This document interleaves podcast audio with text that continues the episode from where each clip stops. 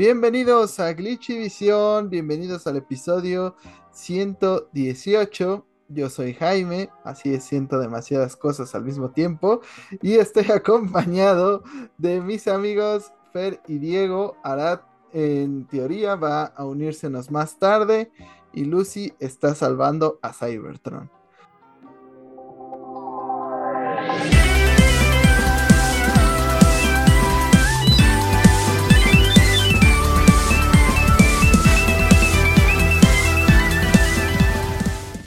¿Cómo les fue esta semana, amigos? ¿Qué han jugado? ¿Qué han vivido? ¿Cómo les va? Hola a todos, yo soy Diego. Eh, semana cansada, pero la neta es que me gusta mi chamba, entonces no me puedo quejar mucho. Este, pero más allá de eso, mi tiempo de juego, eh, más bien se fue en Mega Man 0, fíjense. Este, terminé el Mega Man 0 1 y me aventé contra el Mega Man 02 y me están rompiendo la madre. Este fue el único Mega Man Zero que no jugué de niño, entonces no estoy familiarizado con los jefes ni, con nada. Eh, no me sé los niveles, no nada. Y, y me están rompiendo la madre. Con todo y que me conseguí un control bastante más cómodo y todo. Y pinche juego, está difícil. Toma la mamá huevo. aparte de eso, esta fue la primera semana desde que salió que de verdad no jugué nada de Zelda. Este, el otro que jugué en la semana fue Destiny. Y realmente lo que hice fue que me puse el corriente con un montón de misiones y retos que me hacían falta de la temporada. Y pues estarme preparando porque se vienen las misiones Grandmaster. Y la que está disponible esta semana, que la voy a jugar mañana con mis compañeros de clan, ya tiene fama de que no solamente está bien cabrona, sino que está bugueada a la chingada. Chale. Pues esperemos la arreglen antes. Fer. Lo, ey, lo dudo. ¡Ey, lo dudo! Fer, ¿tú te bugueaste la semana? Un poquito. Eh, jugué muy poco, este, sí, como el patito ese que se buguea. Este. eh, estuve jugando un poquito Tears of the Kingdom. Eh, sigo terminando. Bueno, ya acabé todas las misiones, todas las side quests, todas las shrines, todo, todo lo que hay como de en cuestiones de side quests ya está terminado. Pobre Ganondorf. Este. enloqueciste.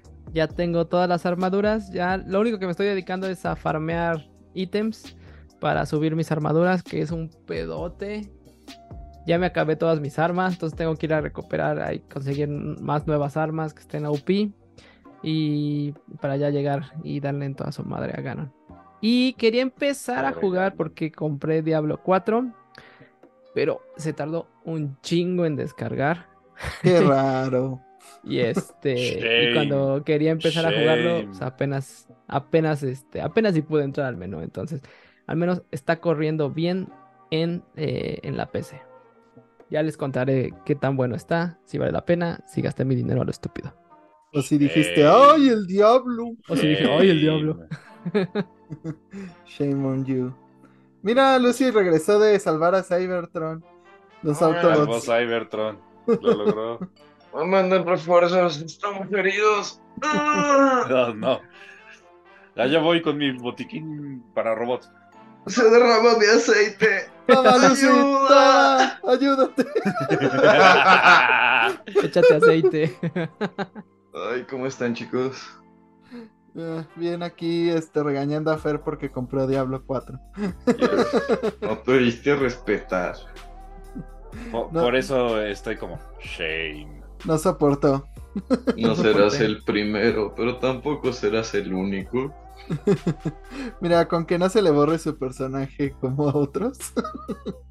Sería un castigo apropiado por haber comprado ese juego. Shame. Shane, la tienda de ropa. Con todo y todo, he escuchado que, está bueno. Dice, he escuchado que está bastante bueno. También he escuchado que tiene varias problemitas y la queja de la gente es que eh, no los quieren reparar hasta la siguiente temporada, que son seis meses, aunque son patches que podrías hacer en un día, pero bueno. ¿Tú qué has jugado esta semana, Lucy? Yo esta semana estoy jugando a sobrevivir la vida Porque Dios mío, se esmera en seguirme golpeando y yo no sé cuánto más voy a aguantar. Mi horario de sueño está roto, y no sé cómo repararlo. Pero, Spoiler, no se logra.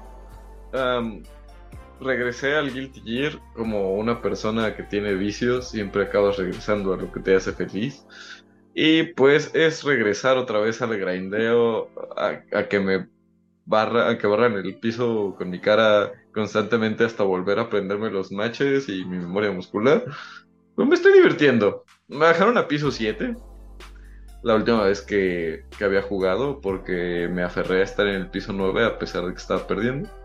Y, y he de admitir que ahorita en el piso 7 estoy barriendo gente muy divertidamente y no creo que me dure mucho la satisfacción. Ni siquiera es como Street Fighter que cuando te barra en la cara puede ser Cami la que barre al piso contigo. es que no eres callejera Street Fighter. Este, yo estuve jugando puro Final Fantasy XVI. Ah, qué, qué bonito juego. te odio y te envidio. Este, pues sí, o sea, cuando pensé que había ya entrado bien en el juego. No, resulta ser que todavía estaba como en el intro. Pasan todavía más cosas. Las peleas con estos Seikons gigantes y son tipo God of War. Todas épicas. O sea, sí hay mucha de, de Quick Time Events. Debo de admitirlo. Pero, este, pues en este caso ni siquiera me molestan. O sea, no es como otros juegos. Aquí literal, este, están muy bien justificados. Toda la, acción es muy épica. O sea, yo creo que es el juego más épico que he jugado en un buen rato. nice. Y pues yo sí lo pondría ya en mis top 3 de juegos del año. No creo que pase a Zelda, pero pues hace un buen esfuerzo. De los tres juegatos que te has acabado este año. De los tres juegos que he terminado este año, los tres los considero para Game of the Year. o sea, Resident Evil 4 Remake. Bueno, Zelda no lo ha acabado, si somos honestos. Este, pero no, yo tampoco No necesito terminarlo para saber que va a estar, va a ser el mejor de todos. yo, en este punto veo el Zelda como el Minecraft, güey. Realmente no hay un final, güey. solo juegas hasta, hasta que se, hasta que te aburres, güey. Hasta que es ¿Qué pasó, mamá huevo? Cállate que sí me pasó, Algo así. Y vas caminando por Hyrule y entonces del bosque sale un Kokiri. Cuando de repente... a tu boca que por ahí viene el link. ¿Ves que cuando de repente matas a cierto enemigo aparece cierto otro enemigo? Sí. Bueno, así me pasó literal, fue como de, ¡ajá! Te gané, mamá huevo, ¿qué haces aquí? Ah, ¿estás hablando de las manos? Sí. ah, este men. Spoiler alert, supongo. Ay, no es spoiler, es un enemigo que Ya a estas alturas ya no es spoiler. Es spoiler porque, o sea, quien no haya encontrado, no se haya encontrado con las manos en este punto ya es como de. No O no las haya visto en TikTok ya. Las he evitado por yo los evité por mucho tiempo, güey. y le dijiste, ya no te tengo miedo, tronche toro, y luego te diste cuenta. Y de repente ya sí, de repente me di cuenta que sí le tenía miedo. No, sí tengo miedo, sí tengo miedo. Tengo miedo. Yo en mis entonces cuatro corazones de vida tenían miedo, mucho miedo. Lucy, ya súbete corazones. Ya, ya, pues ya, o sea, dije en ese entonces, aprendí mi lección. Pero el que parece que no tiene miedo es Sonic Superstars porque se va a poner a los putazos con los lanzamientos más fuertes que quedan del año, según una filtración de varias tiendas digitales de varias personas. Y Sega no se ha molestado en aclararlo, le hace que es cierto. Estaríamos llegando a este juego el 17 de octubre. Problema, el 20 de octubre sale Super Mario Bros. Wonder y Spider-Man 2. ¿Cómo cavar tu propia tumba, güey? En tres sencillos pasos. Sea una mascota que no es Mario. Saca tu juego cerca de Mario, güey. O sea, Sonic. Sabemos que es cuate de Mario. O sea, los vemos juntos cada, cada cuatro años en las Olimpiadas o cada dos y cuentas las de invierno. ¿De Smash? Smash. No entiendo por qué no lo han invitado a Mario Kart, haría mucho sentido y me haría muy feliz, pero no, tenemos Super Sonic Racing. Porque es el mejor tema de carreras del mundo. Es un pésimo juego, es una hermosa canción. Ajá. No necesitas más. Pero, Tienes un perico. Mira, con la cuestión con los juegos de Sonic es que siempre son un 50-50. En, bueno, es como más un 33-33-33. Donde o puede que sea bueno, o puede que sea mediocre, o puede que sea. Eh, realmente no sé qué esperar, pero si quiere tener esperanzas de vender, yo movería la fecha. No sé ustedes. El que pone la fecha de venta de los juegos de Sega es el mismo que pone la, fecha de venta de los juegos de este, Horizon Zero Dawn. Bueno, de Horizon en general. Porque siempre es así como de, ah, sí, le vamos a hacer competencia. No, no, you won't. Yo a veces, a veces asumo que es como de, güey, en algún momento tenemos que ganar una, güey. Tú sigues sacando cosas a la par. En algún momento tenemos que ganar una vez, güey. No. ¿Hace sentido eso? Pero, ¿por qué no te esperas a noviembre? Octubre está atascadísimo. Noviembre tienes un chance de que la gente voltee a ver y gaste en tu juego. Pero no está compitiendo contra Spider-Man, Alan Wake, Assassin's Creed Assassin's Creed Mirage. Mira, el único problema, yo no le vería tanto pedo. Si Mario Wonder no, Wonder, este, no fuera exactamente el mismo género. o sea, en otros casos, cuando lo hizo con God of War Ragnarok, con Sonic este, Frontiers, pues no eran el mismo género, lo entendía porque pues mucha gente va a las tiendas y no sé, por ejemplo, la parejita, el, el, esposo compra el, el, parejita López. El parejita López, así es. El parejita López compra God of War Ragnarok y el Brody pues juega este, Sonic Frontiers. Entonces pues tienen diferentes gustos las personas y pues puedes aprovechar que las personas van a comprar eh, un día, ¿no? Entonces dicen, ah, pues esto ya también está en el anaquel. Pero cuando tienes dos juegos tan similares como es un Mario 2D y un Sonic 2D, a pesar de la velocidad de la que se juegan, pues son géneros, pues es el mismo género, es casi el mismo público. Entonces, no, no le veo sentido. Y lo peor es que Sonic Superstars, pues sí se ve bueno. Pero, pensándolo un poco mejor. la realidad es que no importa qué juego saques en esas fechas, si te hubieras que sacar un juego, ese juego moriría. Estamos de acuerdo, ¿no? es una mala idea competir con todas las otras cosas que van a salir en octubre, ¿no? Sí, hasta ahí vamos bien. Pero Sonic tiene a los furros que van a comprar su juego. no. No importa que haya en medio. O sea, porque al final del día es la realidad con Sonic. No importa. Frontiers vendió millones, güey. Y cuando saquen el juego de vapor. Este, llamamos a, las autoridades, güey, porque eso ya está mal, güey. O sea, mira, ya los de Sonic los dejo ser, güey, porque pues ya llevan mucho tiempo y al chile me da miedo meterme con ellos, güey. Pero lo de Vaporeon ya es demasiado, güey. Ahí pinto mi raya, güey. Una chingadera azul por internet. A todos nos da miedo meternos con los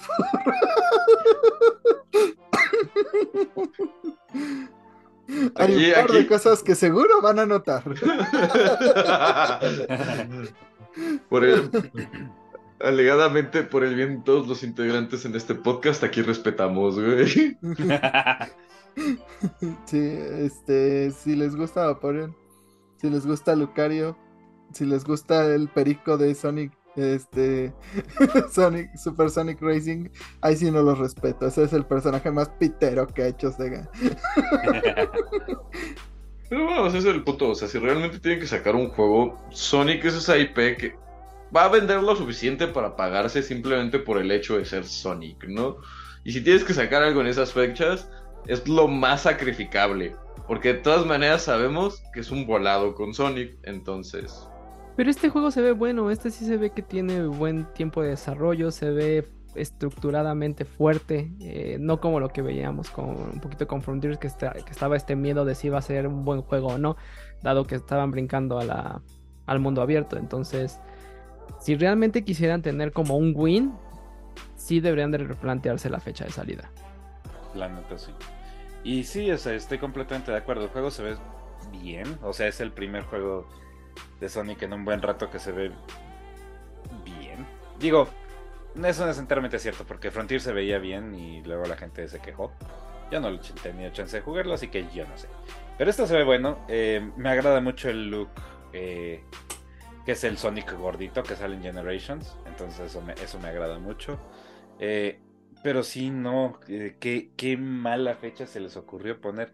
Güeyes, atrás en el juego un mes. Y ya la hicieron. Aparte de que salen más cerca de Navidades. Mira, este.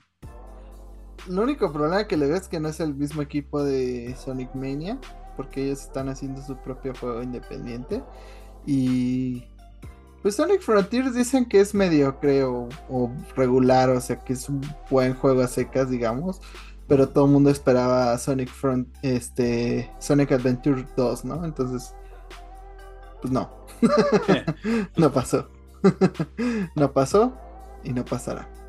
Pero vamos a otras noticias porque eh, pues ya hablamos de Final Fantasy XVI. Originalmente en el Reino Unido, según reportes eh, pues de ventas, no le había ido bien. Eh, había tenido un tercio de las ventas que tuvo Final Fantasy XV, que fue el lanzamiento anterior, pero pues había que esperar muchos factores, entre ellos las copias digitales, y pues ya llegaron las copias digitales, Square Enix celebró que ya vendió 3 millones de copias en total. Ahora, esto sigue siendo menor que Final Fantasy XV y menor a Final Fantasy VII Remake, pero hay varios factores que determinar. Eh, número uno, no, no por ser un exclusivo de Sony está fracasando. eh, quítense esa idea de la cabeza porque pues ahorita hay 40 millones de PlayStation 5 vendidas. Le hace, eh, pues no había ni la mitad de cuando había, cuando salió Final Fantasy VII Remake por lo cual pues no, no podría igualarlo, al menos que, no sé, eh, la mayoría hagan, compren este juego, la mayoría de usuarios de PlayStation 5. También vi mucha gente comparándolo con Zelda. Número uno, no mames. Zelda es, un fenómeno, yo creo que global en los videojuegos. O sea, no hasta a la gente que solo juega PlayStation le tiene respeto a Zelda. Hay alienígenas que vienen de la siguiente galaxia solo para jugar Zelda, güey. O sea. Exacto. Y luego, pues el Switch, ¿cuántas ventas no ha tenido? Entonces, pues no, tampoco.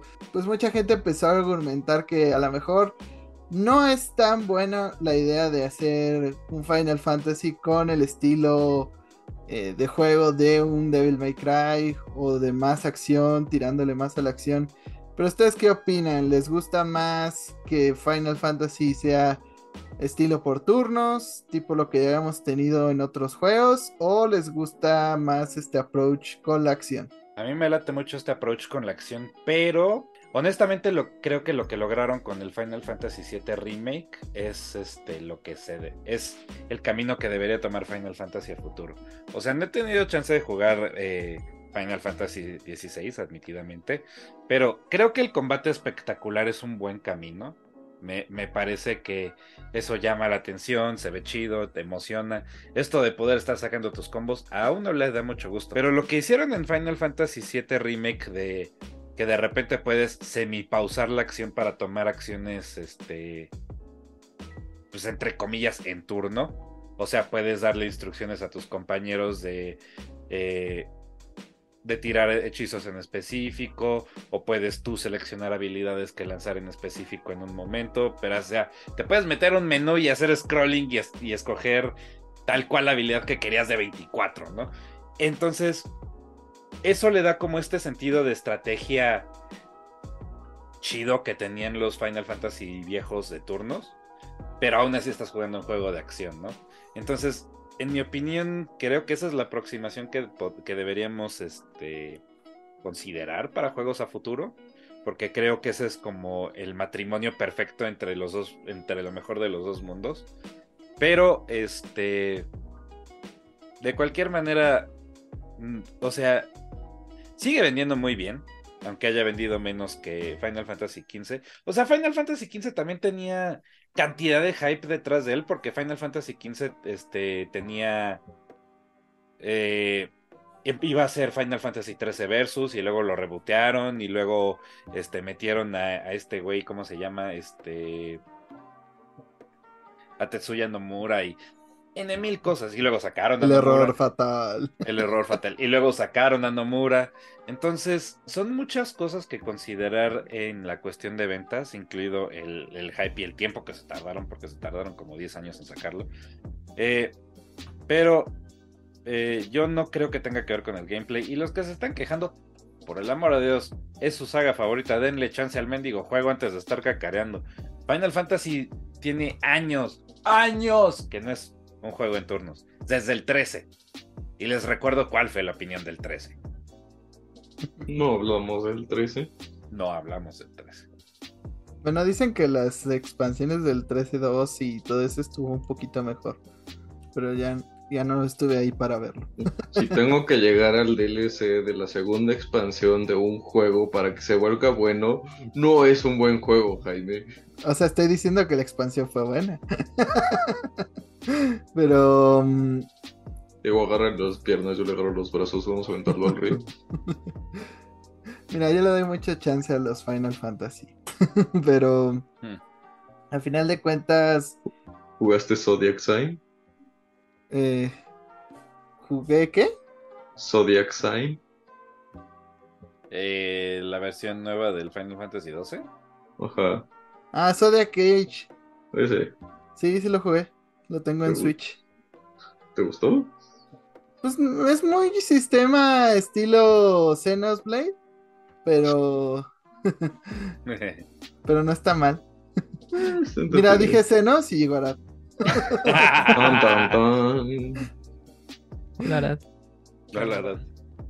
Mira, eh, por fin logramos que... que en meses llegáramos todos. Hay que tomar una captura de pantalla. Rápido, celebre. Ahora se supone que llegaras a la siguiente llamada para poder hacer un chiste acerca de cómo iba a ser un jutsu de sustitución, desaparecer y tú tomar mi lugar. De que son la misma persona. Afortunadamente no. Afortunadamente no eres tú. Enos aquí probando lo contrario. ¿Quién sabe? ¿Quién no nos dice que Arate es un muñeco y tú eres un ventríloco. Por algo no vemos su fondo. Hmm. Pero a ver, Arad, cuéntanos rápido. ¿Ya conseguiste ese pez? No aún. Pero pronto. Y llegará. Ese pez viejo. Jaime está cambiando su personalidad de la burrita Wendy. ¡No! Eh, Jaime brinca entre personalidades. Eh, hay momentos en que es Wendy, hay momentos en que es la burrita, pero siempre es uno de esos dos. Tengo más personalidades. siempre es la casa de los dibujos, ¿qué? bueno, pero. Si, te sale lo mueble o algo. Puede ser. este, pero bueno, volvemos a Final Fantasy XVI. Este, yo creo que la principal queja es que solo puedes usar al protagonista, que no estás tan involucrado con el resto del equipo. Y eso en otros Final Fantasy pues es vital, que puedes usar a varios personajes en la historia y en el 7 sobre todo, pues la transición entre personajes es muy fácil, nada más apretas un botón, haces el especial con uno, luego pones otro a curar, luego utilizas otro para hacer el tanque y así, o sea, todo tiene su rol. Eh, como dice Lucy en el 12 también todos tenían que tener como su rol así de para que en automático pues cada miembro tuviera que hacer Tú tanqueas, tú curas, tú tanqueas, tú curas, tú estás envenenado, maldito Malboro, ayuda, todos están muertos. ¡Ah! ¿Y qué hay del rol de canela? ¿Qué? Yari, yari, ¿Qué hay del rol de canela?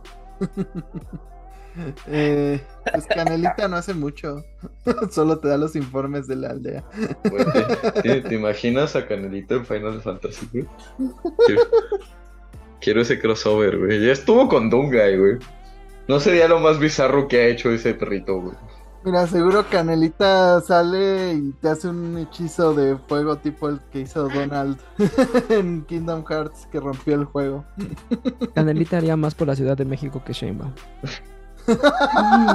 Vote por Bueno, Canelita. Diría que la 2024. barra está baja, güey, pero la barra está enterrada, güey. Una papa haría más por la Ciudad de México que Sheinbaum. Saludos a Claudia Sheinbaum. Saludos a una papa en particular. Saludos a Sandra Cuevas y saludos a Wendy Guevara. Ya eres ganadora. Hashtag fuera Ferca. Pero bueno, Dios mío. antes de seguir, pues vamos a ver cómo le va en ventas a Final Fantasy XVI. La verdad no creo que eh, pues se mantenga esta tendencia de que venda poco. Eh, la verdad yo creo que es un proyecto Poco. poco entre comillas, vender 3 millones en, en, unas, en menos de una semana. Poco. Pues mira, para, para el renombre que tiene, la gente siente que es poco.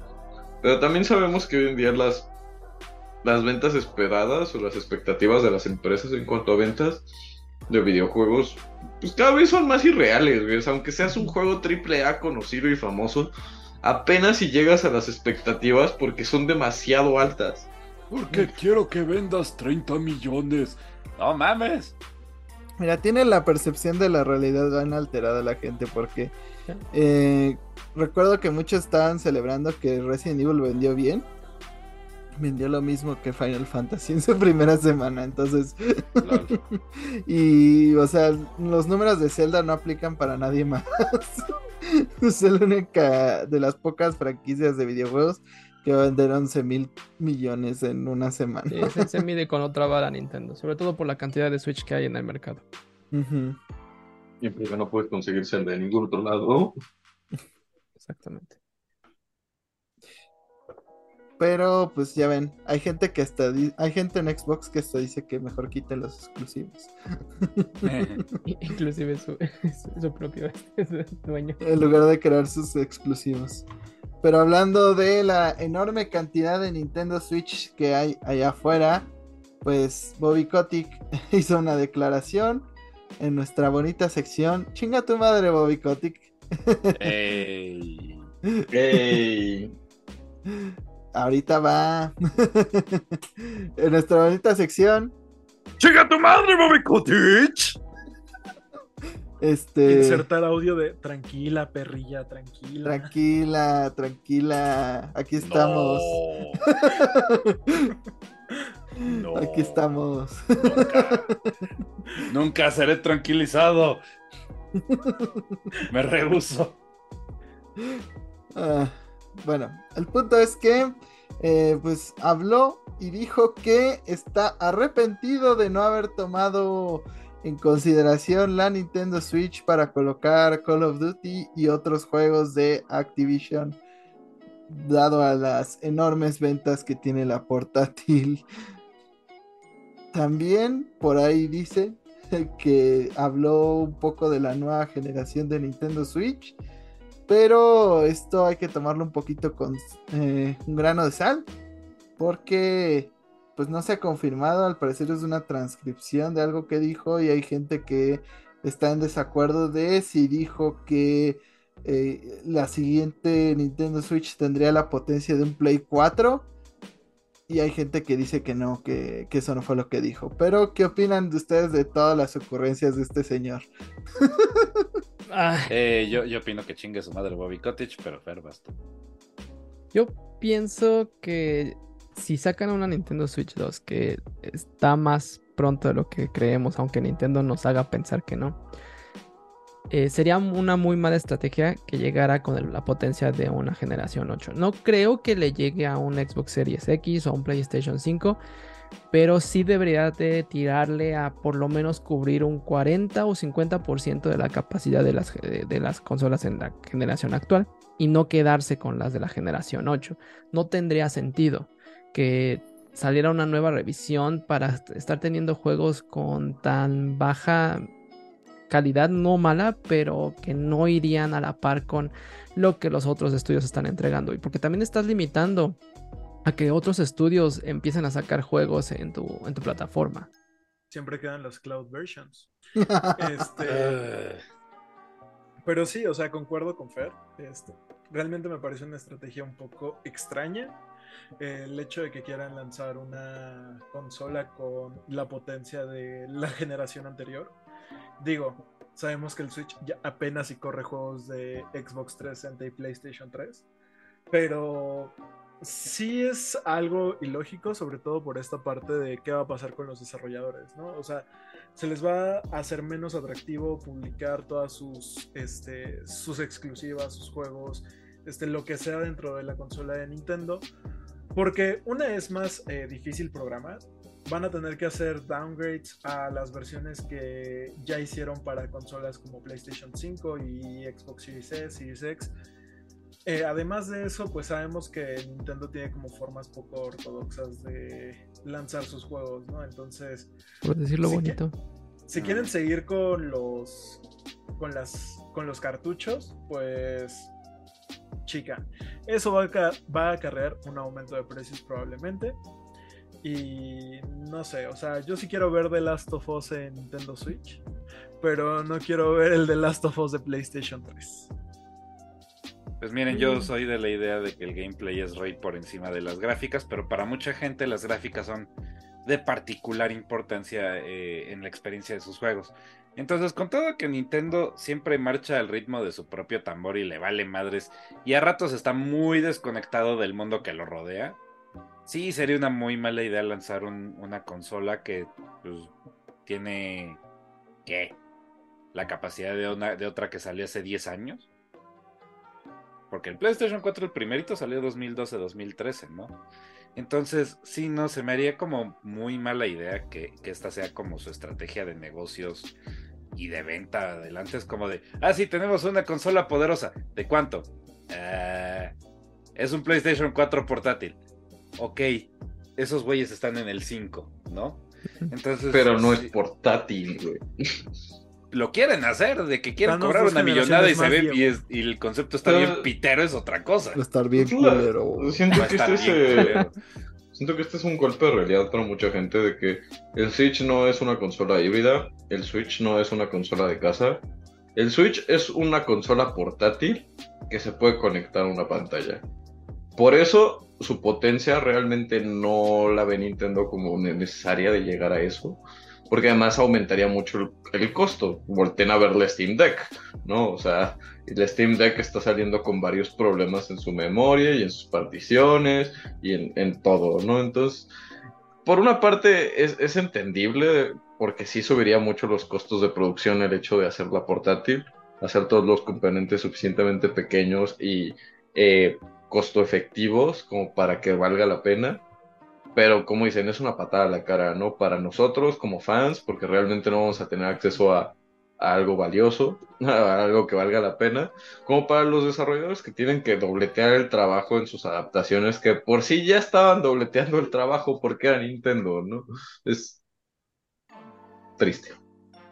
Tocas un punto importante, ya hay que poner un poquito en contexto de dónde sale este rumor, y es que viene de las de lo que según dijo Bobby Kotick, o lo que se le entendió que dijo, ¿no? Y estamos hablando de que toda esta pelea que está girando alrededor de Call of Duty.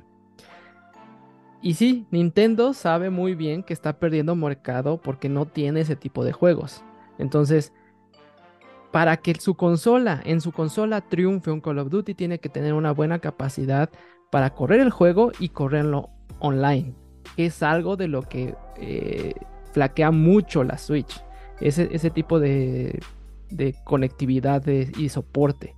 Entonces, si la nueva consola no cubre eso, estamos, estaremos teniendo un, un, juego que sería incompleto, que se sentiría que no pertenece a los demás Call of Duty para los fans. O sea, una versión de Switch que se está cayendo a cada rato, que no tiene los servidores suficientes y que no le da el soporte donde puedas jugar tranquilamente como, los, como si estuvieras jugando Call of Duty en PlayStation o en Xbox.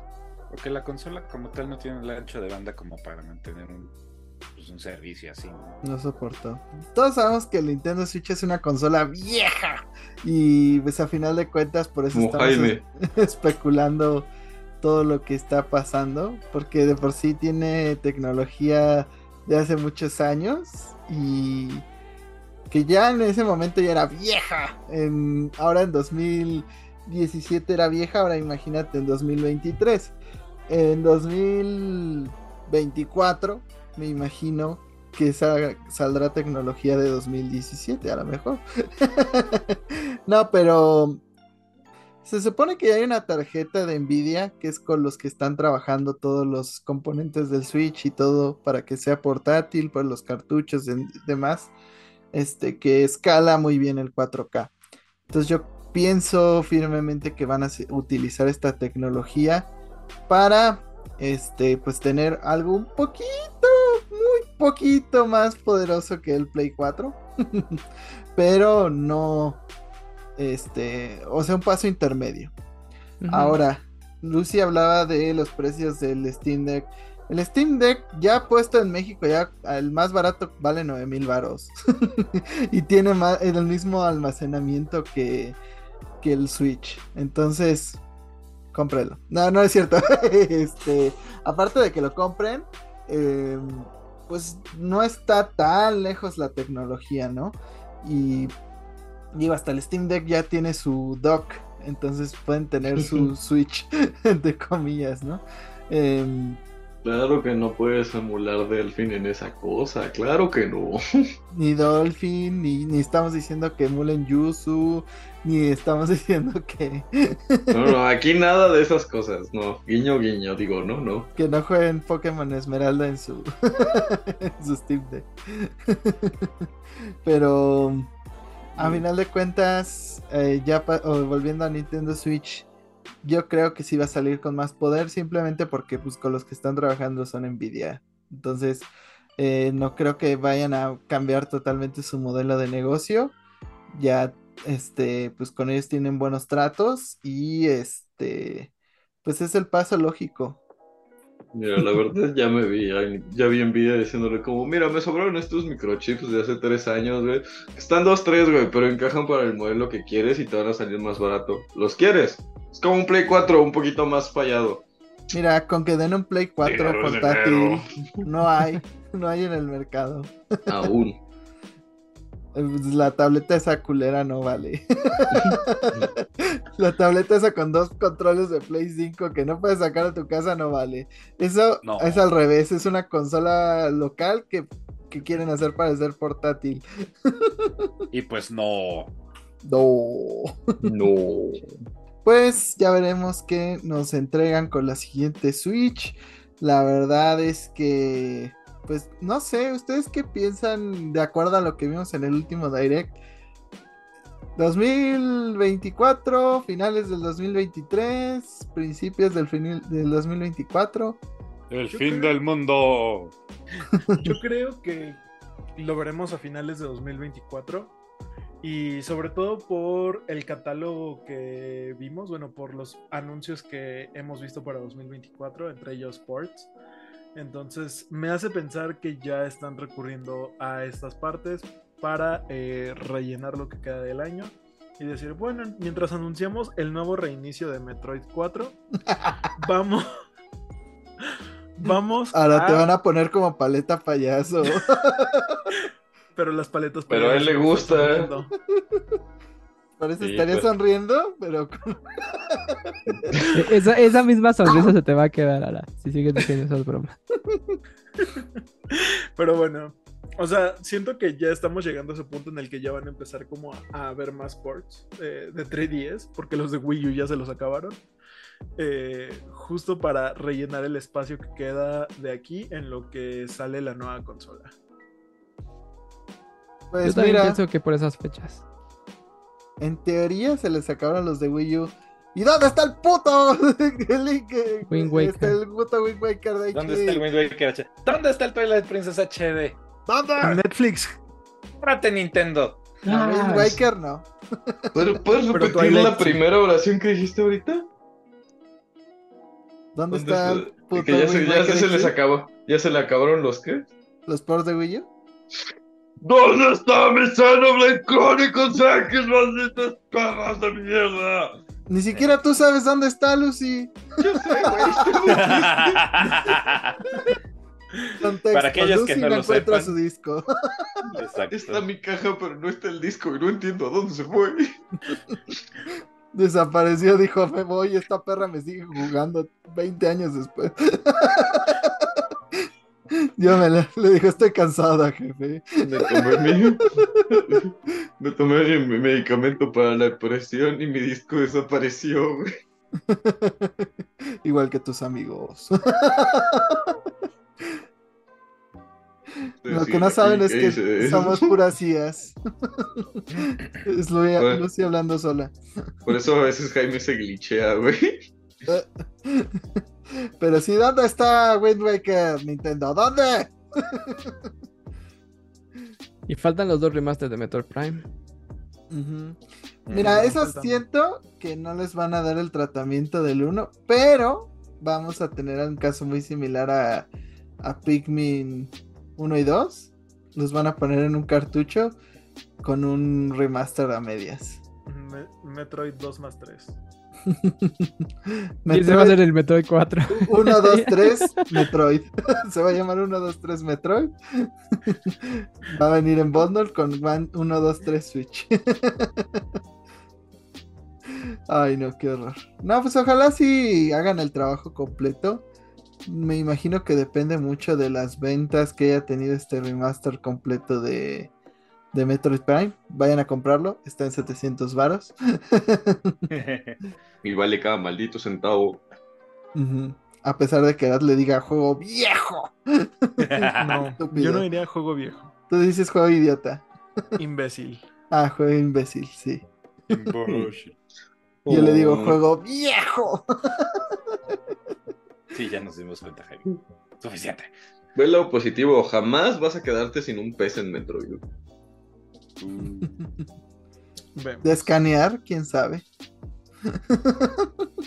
Va a terminar ahora el, el Metroid Prime y va a salir en la pantalla de resultados. Objetos escaneados. 99%. Entonces, ¿Qué? Falta un pez. Y por eso no va a haber el final secreto. Pero hablando de juegos con finales secretos que debes buscar en YouTube, hablemos de Silent Hill porque Arad ya está entre nosotros. Eh, ¿Qué rumores están circulando de la duración, bueno, del, del, del tamaño de- del juego que habrá de Silent Hill 2 Remake? Eh, hay, según filtraciones de una tienda de Australia, sería en septiembre de este año. Sin embargo, el actor de doblaje que le dará la voz a James Sunderland, eh, que un minuto tiene nombre, ¿Tiene un nombre? Sí, todos tienen un... Tenía un nombre. se llama Luke Roberts. Eh, según Luke Roberts, actor de doblaje de James Sunderland en este doblaje, el juego estaría lanzándose hasta principios de 2024, lo cual no me molesta. Entre mejor se vea, ganamos todos. Eh, eso sí, eh, según los rumores de nuestro insider favorito, Dos Golem, este juego durará 100% más que el original. Es decir, tendrá una duración de aproximadamente 12-15 horas. Pues es bastante para un survival horror.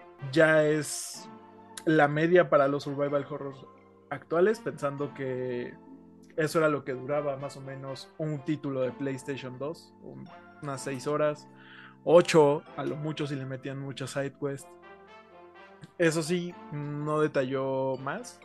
Eh, no se sabe de qué será esta duración, si habrá más puzzles, eh, si habrá Caminas más... más lento, duplicamos el tiempo. si, si lo harán más lento. Eh, no se sabe con exactitud eh, nada. Lo que se sabe es que probablemente incluyan más finales, que es algo que se ha insinuado desde el principio. Eh, pero pues más allá de eso no tenemos nada asegurado. Así que tendríamos una ventana de lanzamiento entre septiembre y 2024. Resident Evil 4 salió en, en el Play 2 y duraba como 12 horas. Eran dos discos. Silencio. Eran dos discos. Como siempre, mejor Resident Evil. Y sí, qué difícil es ser fan de Resident Evil. Ahora se ha compartido y habla de Silent Hill. Arad no trajo Ultralord a la clase como por décima vez para hablar de Resident Evil. Efectivamente, perra. No hablamos de las filtraciones de Resident Evil 9. Y no lo haremos. Hasta. Pero, o sea, la cosa es que también podría incluir este, esta expansión que tenía con su versión Greatest Hit y la versión que salió de Xbox, que incluía el epílogo de María, que aproximadamente Magdalena. duraba unas dos o tres horas más. Entonces, quién sabe si se refieran a eso o si vayan a incluir un poco más de historia que desbloquee más finales. Pues seguro habrá un siento que- final nuevo, ¿no? Probablemente haya un par más. Mientras pongan el final del perro, yo seré feliz. el perro siempre está. La ley constante de Silent Hill. Y el perro culazo. Mamá huevazo. ¡Mamá huevo! Por eso, por eso ya está Pyramid Head, no te preocupes. ¿Para el perro culazo?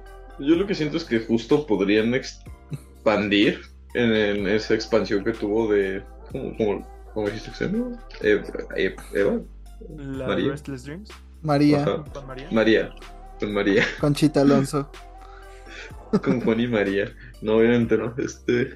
Pero sí siento que podría ser un buen punto para expandir el juego de forma orgánica. Sin hacer que ciertas secciones del juego se alarguen demasiado. Porque luego pasa. Solo por agregarle horas del juego. Pues a- hacen el juego más eh, grindy. Más tedioso. Pero. Pues no sé. Luego cuando grandeas mucho, pues te puedes llegar a, a- a caer en el tedio, ¿verdad? Yo, yo no creo que se esté atrasando para cuestiones de mejora. Yo creo que Konami está siendo más inteligente y está viendo cómo está de atascado los títulos y dice, no, mejor me espero para el primer, este, los primeros meses del 2024. Yo no soy Sonic para ser tan suicida. güey. Lo peor es que primero le huyeron a Resident Evil 4 Remake. Ahora No, le están huyendo a todo, a Alan Wake 2 y a todo lo demás. sí, Y- Jaime, todo gira alrededor de Resident Evil. Tú fuiste el que dijo que, les, que por eso no lo sacaron este- al principio de año. Pero en eso, en, en algo que sí concuerdo es que a finales de año hay varios títulos de Alan Wake horror. 2. Entonces, sí me parece una estrategia adecuada.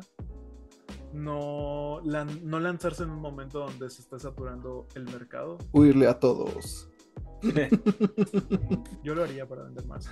Lo que sí me gustaría ver en la historia expandida es justo a las historias de los personajes que ya aparecen en el juego, que tienen una importancia en la trama de Silent Hill 2 original, o sea, Ángela Orozco y Eddie. Siento que no se profundizaron tanto en sus historias y tienen trasfondos muy interesantes, tanto que peleas básicamente con uno de los monstruos perso- personales de Ángela. Sin No spoilers. ustedes dos. Ya, niños, no se peleen. Sus dos este, franquicias de Survival Horror son bonitas. Mira, yo solo estoy esperando a que den la fecha de Silent Hill para que. Resident Evil 4 anuncie la expansión de Separate Ways al mismo día. Como no vendió princesas. Sus dos franquicias de terror son nada al lado de Dead Space y me la pelan. Mm, no creo. Mm, mame. No, siéntate, Lucy. Lucy, Lucy, ve y reflexiona a la esquina. Piensa en lo que has hecho. Piensa lo que hiciste y vuelves a la clase después. No me arrepiento de nada. Pero el que no se va a arrepentir de su viaje es Akira Yamaoka porque al parecer, o tal vez sí se va a No, Se va arrepentir. a No sé. arrepentir. ¿No o sí, güey? ¿Quién Sí. sabe? Digo, Dua Bueno, no Si se ha es como Kojima, que también ama a. Thalía, tal vez lo disfrute. Sí, Me encanta que todavía ni decimos para dónde va, pero creo que se pueden dar una idea por nuestra reacción, ¿no? pero ya ha venido Akira Yamaoka, o sea, no, no creo que se arrepienta. ya nos conoce. Si ya nos conoce, ¿para qué viene?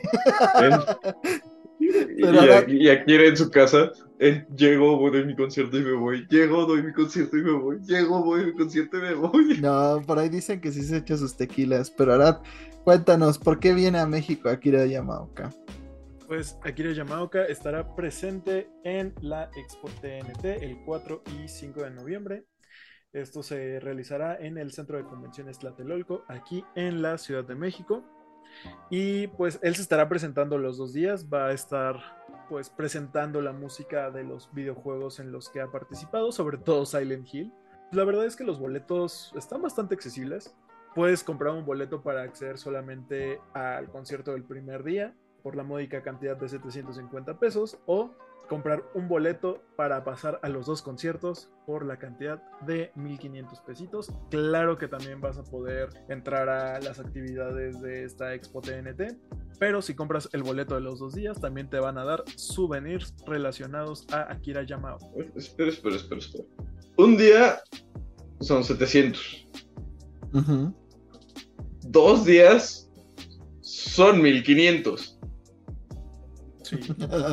Son 750 un día, Lucy. Ah, gracias.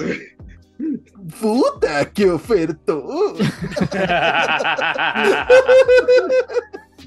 Pero con los 1500.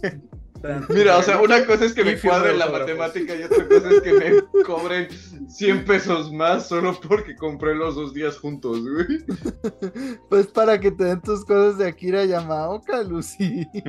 Para que te dé tu autógrafo. Aparte, él conoce México, pero no conoce el México de la TNT. Mm. Nadie quiere conocer el México de la TNT. Creo que estaba bien antes.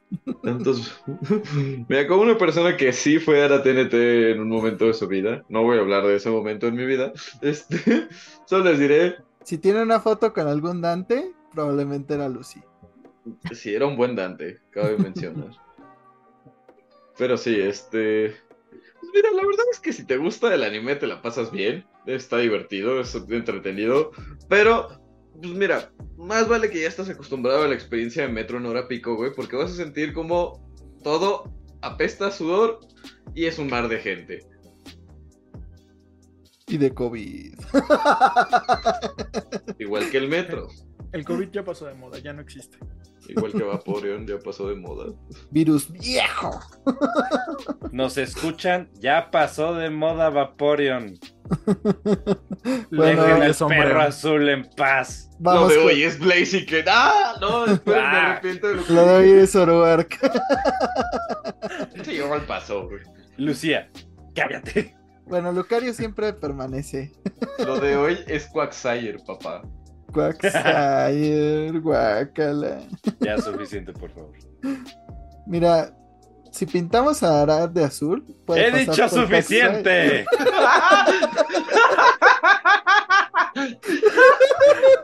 Nadie me pintará de azul, gracias. Ahora irás por tu autógrafo.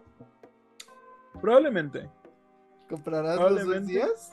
La verdad es que sí es una muy buena oferta. Mm, quizá no los dos días, quizá solamente vaya uno, pero si se da la oportunidad, por ahí estaremos. Ver, Hablando de estos conciertos, siento que, o sea, está padre que lo traigan y que presente su música. Justamente lo hablábamos cuando nos quejamos de la sinfonía de supuesta sinfonía de Zelda, que merecemos que sí venga la original y que venga la, la oficial de Nintendo. La banda Y- del recodo. No, y este, y también en- el Sega, en el, la conferencia de Sega de hace una semana, dos semanas creo, com- ah, comentaron que iba a haber conciertos de Sonic y no está mencionado México, pero dijeron que iba a haber fechas para Latinoamérica. Ah. ¿Van a tocar Super Sonic Racing? Pero si viene. Crush 40, yo voy. Si viene Orange Crush, yo voy. Cállate, desgraciado. Si viene Orange Párate, Movement, Jaime. Vamos a rompernos la madre. Ese chiste también ya está viejo. Sí, mucho, pero lo voy a revivir a la vez. Párate, Párate. Conmigo no, Diego. Conmigo no. Con mis chistes, no. Con mis chistes malos, no. con los chistes viejos, ¿no? Con tus chistes viejos. Ya. Pero bueno, este, pues ya a- saben. qué cringe vamos a dar con la cantidad de chistes viejos. Increíble. Ya saben, pueden ir a la TNT a oler el ambiente. A lo mejor así huele Silent Hill. Ah, seguramente. Ah, Creo que hasta Silent Hill huele mejor, güey. Mira, a, a lo mejor ahí sí encuentras ropa de Sakura Cap Captors que no esté, que no sea de talla S. Maldito CNA y su obsesión con las tallas chicas. y con la... que por cierto hay una segunda ola que ahora sí trae a Shaoran. Vayan a acabarse las tallas grandes. No me preocupo porque solamente trajeron ropa de mujer. Y si de por sí la ropa de hombre pequeña no me queda, menos la de mujer. Vas, Lucy. Dios mío. Vas Mira, yo- Shaoran. Güey, con todo y todo. Me considero bastante flaco, güey. Flaca. Y ahora sí soy, soy, soy talla mediana o grande en mujer, güey. O sea, ahora entiendo tu dolor. Bueno, Porque no. además, cabe decir que cuando vas a comprar ropa de mujer a cualquier tienda en México, las tallas van de la siguiente forma: extra chica, chica, mediana, extra grande. Por alguna razón, grande no existe, güey. Porque la mayoría somos grandes, Lucy, y la compramos. Pero bueno, ya. este, vayan a ver a Kira Yamaoka. Tal vez nosotros vayamos para sanar la herida que nos dejó ese concierto horrible de Zelda. Ven y sana mi dolor. Ven y sana mi dolor. Dios mío. Ah, Ah, vamos rápidamente a otras noticias antes de que nos duela más. llamado para que tú te odio, Jaime. Pero miren, este Sony está sufriendo más que nosotros porque van a correr a alguien. y es que ahora dentro de los documentos que le tuvieron que enviar a la FETC, eh, ¿sí lo dije bien? Creo que sí.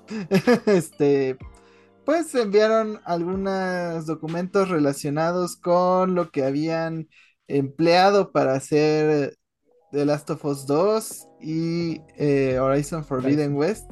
Y pues es un precio bastante considerable. Em, pero, Fer, ¿cuál fue la cantidad exacta y este, lo ves normal para un juego AAA? Pues el costo de 212 millones de dólares en los 5 años que estuvo en desarrollo el juego de Guerrilla Games de Horizon Forbidden West. Y este solamente vendió 8.4 millones de unidades en todo el mundo esta saga. Entonces, si comparamos lo que vendió contra lo que se gastó, siento que no fue eficiente la inversión que se hizo a ese proyecto. Eh, no Eh. sabemos si recuperaron, porque también sabemos que hay promociones, que hay eh, países que lo sacan a diferentes precios, este, etcétera, ¿no? Al menos So- Sony no, no se ha presentado y no ha hecho la llorona de, ah, es que mis juegos no venden, o al menos no ha dicho eso de, de Horizon. Entonces, Además hay un Ah. bundle de Play 5 de Horizon, ¿no? exacto, ajá. Entonces, es, es una cantidad muy fuerte para un, un título AAA, aún siendo AAA. Mira, quiero pensar que lo ven como una inversión a largo plazo, como mencionamos de Final Fantasy XVI. O sea, van a estar vendiendo este juego a lo largo de la generación. Porque dudo que haya un Horizon en el Play 5 más adelante. O sea, yo creo que este va a ser un juego que incluyan en el Plus. Que este, pues estén dando rebajas, que busquen cierta manera que les reditúe, porque ya hasta sacaron el DLC de Burning Shores y pues ni ellos le hicieron ruido, entonces Ajá, y, y The Last of Us Parte 2 fueron 220 millones de dólares y esta vendió 100, eh, 10 millones de copias. Y cabe aclarar que estas dos cifras no incluye costos de marketing, o sea, porque podríamos decir, ah, bueno, parte de ahí un gran presupuesto es el marketing o los gastos que hicieron para los actores de doblaje, que sabemos que son famosos en ambas franquicias, pero no, no considera estaba esos costos. Esto es directamente de costo de desarrollo. este sí, usualmente la mayoría del presupuesto se va en marketing, Pero pues también siento yo que gran parte de está pensado en que estos sean juegos insignia, no tanto en que recuperen al 100% su inversión, sino para decir, mira, tenemos estos exclusivos y no están en ninguna otra plataforma y al mismo tiempo te significa vender consolas. Digo, es la única justificación que le, encuentro, ¿no? Y que yo me imagino pensaban que The Last of Us 2 iba a obtener el mismo éxito que tuvo el 1, pero todos sabemos las controversias, las filtraciones, los miles de problemas que tuvo The Last of Us, el crunch. Eh, pero a lo mejor este sí puede recuperarse porque pues falta la segunda temporada de la serie que seguramente hará que las ventas pues crezcan enormemente. O sea, ¿cuántas copias de The Last of Us 1 no se habrán vendido durante el tiempo en que la serie estuvo al aire? Tanto que en, cierto momento se agotó este remake de The Last of Us 1, además de la versión remasterizada de PlayStation 4. No olviden que seguramente vamos a tener una versión de Play 5 de The Last of Us 2 que salga convenientemente cercana a la serie. Pero pues no sé, ¿ustedes le ven otra justificación a que se gaste tanto dinero en, exclusivos que a lo mejor no te recuperan el valor total? Pues mira, ambos juegos, ambos títulos tienen muy buen apartado gráfico. Y si algo se les puede decir es que tienen mecánicas de juego que, aunque tienen algunas fallas, eh, son fuertes eh, para el tipo de desarrollo, ¿no? Para su gameplay.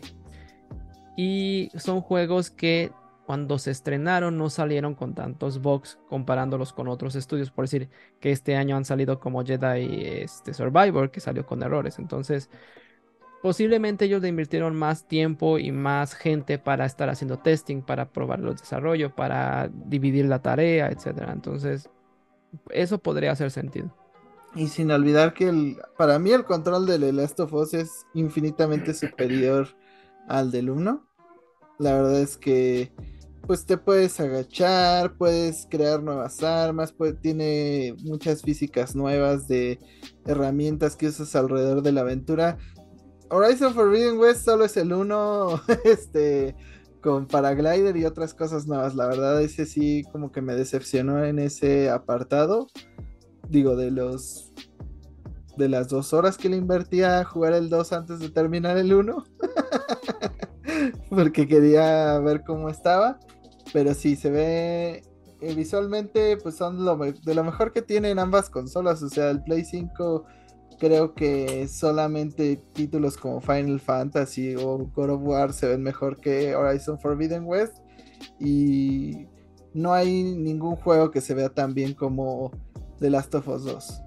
Ya los problemas que puedan tener con la historia y otras cosas, pues ya son aparte. Sí, es innegable que The Last of Us es un no, es difícil ver, ver gameplay de The Last of Us 2, digamos. Lo que es difícil es la historia. También el gameplay, pero verlo no es. Mm, ver las imágenes es lindo. Bueno, para mí fue difícil lo que pasa con los perros. No voy a añadir más contexto, pero mi corazón murió un poco ese día. Igual que cuando dijeron que Henry Cavill ya no iba a ser Superman. Pero, este, hablando de cosas que hicieron sufrir a otras personas, pues también PlayStation sufrió más porque se reveló el total de jugadores que tienen en Call of Duty, la cifra total eh, de la cual se están quejando tanto, de lo cual pues nos está llevando a este gran problema que tenemos ahorita, ¿no? O sea, todo lo que estamos discutiendo de la FTC, de Xbox, y demás. hasta la este, Switch 2. Hasta la Switch 2 se llegó a embarrarse en este asunto. Fue por la enorme cantidad, en teoría, de jugadores de Call of Duty Warzone. Pero, Fer, ¿cuál es esa bonita cantidad de jugadores? ¿Y realmente crees que valga la pena todo este desmadrito por los jugadores de PlayStation en Warzone? es la módica cantidad de un millón de usuarios que han pasado el 100% de su tiempo jugando Call of Duty. O sea, estas son personas que solo compraron la consola para eso. Así es.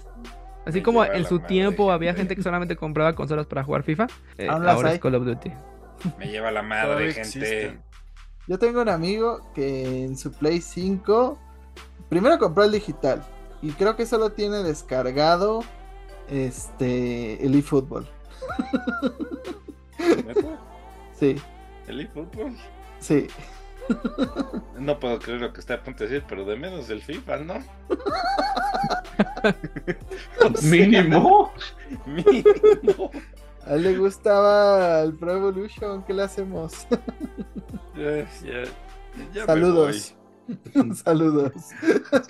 Primero quería terminar de pagar el Play para luego ya empezar a pagar los juegos. No, sí ha bajado otros, creo, pero pero que están en el Plus, pero principalmente fue para jugar eFootball. Y ahora está emocionado por jugar Metal Gear Collection, porque él es fan de Metal Gear. Progreso. No, puede esperar para su arco de redención. Digo, ¿qué puedo decir de una persona que tiene una consola por un solo juego? Este, no es como que le haya quitado su Play 4 Game solo para jugar Bloodborne. bueno, pero la acabaste y hasta jugaste el DLC. La consola no es mía, el juego tampoco, pero el DLC sí. Pagué por él. Lucy, devuélveme el DLC. Pues si está descargado en la consola de Jaime, así que digas, uy. ¿Cuánto estoy? No, no, no dije que fuera mío, solo dije que pagué por él. Es más, nada de lo que tenemos digital es nuestro. Algún día vendrán a quitárnoslo. Marquen mis palabras. Nada, lo que tenemos en vida es nuestro, güey. Algún día vendrán a quitárnoslo. y lo peor está por venir. Pero, este, entonces, ¿realmente vale la pena por un millón de jugadores? Digo, entiendo que pues para un RPG sí es mucho un millón de jugadores, pero para mí no, no, se me hace como que digas, uy, PlayStation va a tronar. pero bueno, mm. al menos salió buen chismecito del asunto. Uh. Eh, pero lo si busquen las imágenes de la censura, por favor, búsquenlas porque es divertidísimo ver lo mal censuradas que están. Sí, gracias a esa persona que tuvo la flojera de hacer la censura solamente con un eh, marcatextos de edición de fotos y no se fijó que dejó la información muy clarita, es porque tenemos esta información. Y cabe añadir que ese dato de millón de usuarios es del 2021, o sea, no sabemos cuánto ha crecido para esta fecha. Cinco. Cinco personas. No, no es cierto. Seguramente más porque pues el PlayStation 5 pues primero no había. Luego los tenían todos los revendedores. Ahora ya hay y está bajando de precio, entonces me imagino que este es el momento exacto, Diego, para comprarse un PlayStation 5 y jugar otra cosa que no sea Warzone, por favor. Dame chance de ahorrar mis quincenas. Jugar y fútbol. Y jugar y fútbol, que es gratis. Pero mira, está la Liga Mexicana. ¿Qué más quieres? Pero este, algo que seguramente va a vender muchas consolas es el paquete de Barbie de Xbox Series S y X y controles y cositas y todo lo rosa de eh, Xbox. Pero Arad, cuéntanos, ¿cuánto te vas a gastar en esto? Aún no lo sabemos, pero probablemente lo que cueste. Y es que esta semana, eh, pues, se anunciaron varios productos relacionados al estreno de la película de Barbie. Y uno de ellos, y el que más probablemente sorprendió a todo el mundo, es su colaboración con Xbox. Y sí, no solamente llegarán vehículos, bueno, más bien, no solo llegaron vehículos a fuerza eh, relacionados a esta película, pueden elegir un vehículo de Barbie o de Ken. También lanzarán una Xbox Series S de color rosa para ah, pues mostrar este, este gran estreno. También acompañado de esta Xbox Series S que dice Barbie, viene una colección de cinco controles inspirados también en esta muñeca.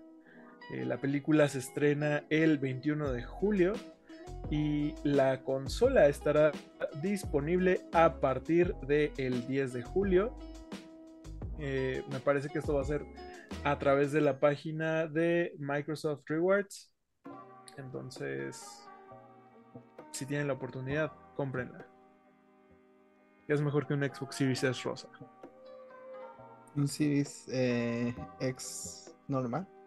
Un Xbox Series S color tornasol. Boom. Un Play 5. Pero es de Barbie. Un Switch 2. Lo puedes comprar en los plates rosas. ¿Para qué comprarle plates rosas si puedes comprarle plates de las chivas? ¡Las chivas! Los chivos rayados de Guadalajara. Que por cierto, han firmado un convenio con Luminosity Gaming para estar metidos en los esports. Para que pierdan la final, igual que las chivas. Cállate a la verga. Ah, pues no sé, yo la verdad, o sea, me imagino que sí hay un público muy amplio que va a ver Barbie, que juega Xbox y le atrae este paquete. Digo, todo lo de Barbie ahorita está como en un boom, ¿no? o sea, bienvenido a la mercadotecnia, donde cuando algo pega, todo quiere colaborar con ese algo. En este caso, Barbie y su película. Que alguien le avise a Oppenheimer que se cambie de fecha, igual que son. que cosas buenas no vienen cuando no cambias tu fecha. Pero, este, si ya tenían marcada la fecha de eh, para jugar Perfect Dark, pues váyanla cambiando porque parece ser que estamos en un caso muy similar a Metroid Prime 4, porque hay muchos reportes de que pues este juego parece ser que va a atrasarse, que ha tenido otro reboot en el concepto y pues que están teniendo muchos problemas en su desarrollo. Yo la verdad pues veo otro caso de Xbox anunciando un juego demasiado pronto, como en el caso de Fable, como en el caso Oh, de Starfield. Pero, ¿cuándo creen que veamos algo de Perfect Dark? Si es que alguna vez llega el juego. No. No. Esa es mi respuesta. ¿Cuándo vamos a ver Perfect Dark? No. No. No, pues este. No, pues es que si lo acaban de rebotear otra vez, que es lo que dice la noticia. Bueno, este. Que el reboot que se hizo a principios del 2020, si sigue en etapas tempranas, eso quiere decir que le falta por lo menos dos años de producción. No, o mira. sea, por lo menos 2025 para Perfect Dark. Mira, Phil Spencer dijo que el ciclo de desarrollo ahora les iba a tomar como seis años. Le hace, viéndonos muy generosos, 2026. Ah, Digo, un lado positivo de esto es que en teoría esta sería la, con- la generación de consolas más larga que hemos tenido con siete años, ocho años por ahí decían, casi casi por cuestiones de la pandemia, que se atrasó todo, pues que apenas en el tercer año de estas consolas estamos viendo sus primeros exclusivos de verdad, porque los demás salieron para las consolas anteriores.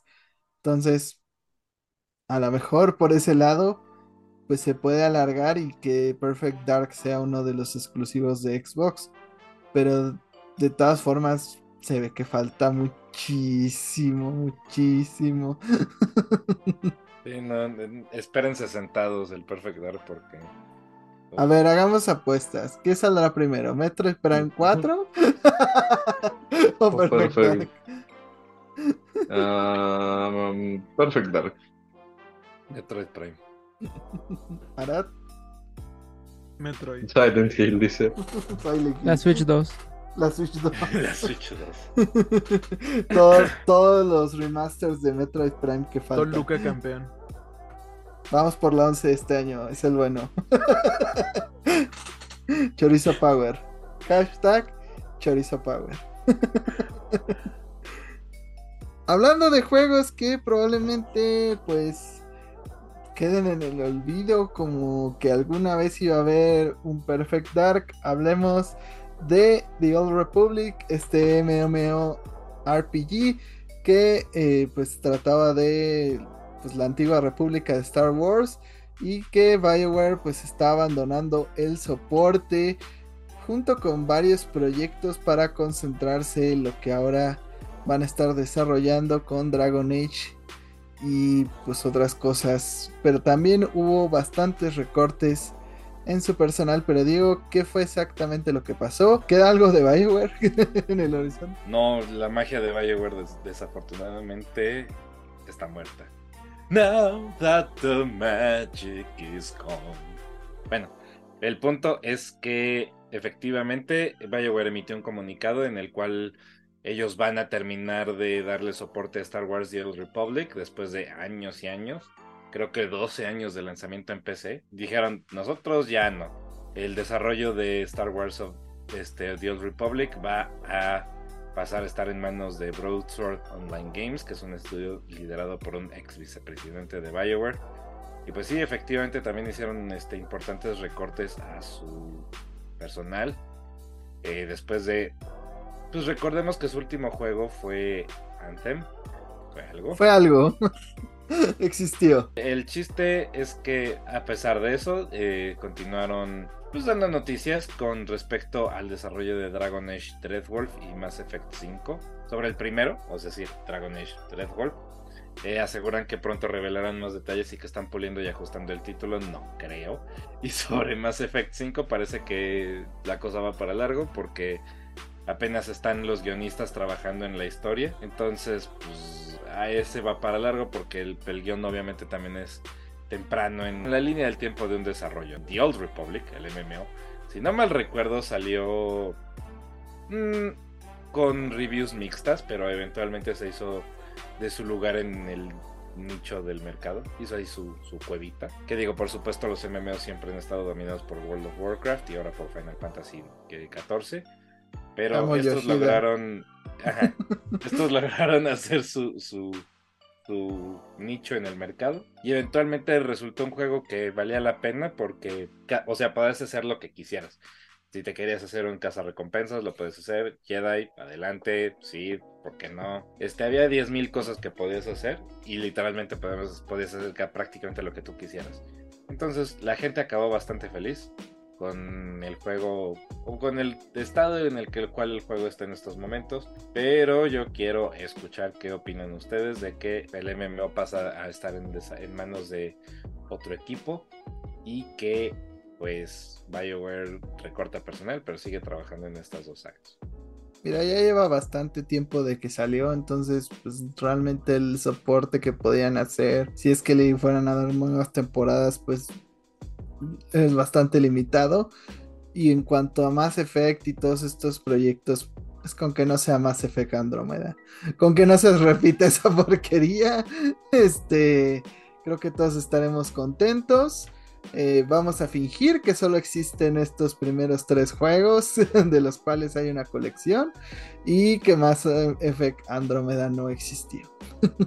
Hmm. También vamos a fingir que Anthem no fue algo y que este pues seguramente pase más tiempo este en el que salga Metroid Prime antes de que veamos también este Dragon Age y este nuevo Mass Effect. Eh, siempre es difícil cuando un MMO cambia de manos porque son muchas cosas que mantener, es mucho tiempo de legado del cual pues no fueron parte, no entienden de dónde viene la cultura o, el juego, pero pues también es una buena oportunidad para que el juego se expanda, ¿no? O sea, ya sé que soy la única persona que conocen que juega Old School RuneScape, y yo sé que soy la única persona que conocerán. Sin embargo, pues Old School RuneScape fue un cambio de manos con nuevos developers, nuevas oportunidades, y el juego hoy en día es más grande que el juego original, ¿no? Entonces, siempre existe la posibilidad de que el juego le vaya pie, ¿no?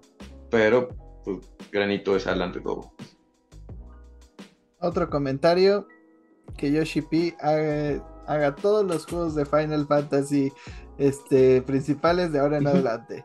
Que Yoshi P haga todo lo de Final Fantasy a secas, güey. Chocobo GP. También. Quítenle Final Fantasy a Nomura y dénselo a Yoshi P. Por favor. Se lo, ya se lo ganó el hombre, dénselo. Y una galleta. Bueno, le dieron el 16. Pero ya no lo pongan a trabajar en MMOs. ya le dieron el 16, ahora hay que darle una chela. Una chela y el 17. sí. Y luego 18. Pero antes de llegar a Final Fantasy XVIII, este podcast ya se terminó.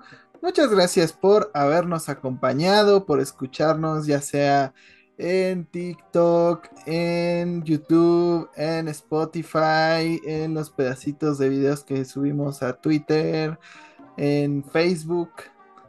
¿Alguien usa Facebook? Sí, estamos en Facebook también. Ahí pónganos sus comentarios y Recuérdenos sus redes sociales para que la gente pues, les diga qué espera del podcast. Me pueden encontrar como Luces que es en Twitter y en Instagram. Ahí los espero para la red de Guilty como siempre. A mí me pueden encontrar tanto en Twitter como en Instagram como el Árabe García. A mí síganme mandando sus instrumentos de tortura Korok favoritos. A mí me encuentran en todas las redes sociales como My Life Todas las redes sociales son Twitter, Instagram y TikTok. Por ahí díganme qué éxito de Thalía debería coberear Akira Yamaoka. No me enseñaste. Gracias a Dios.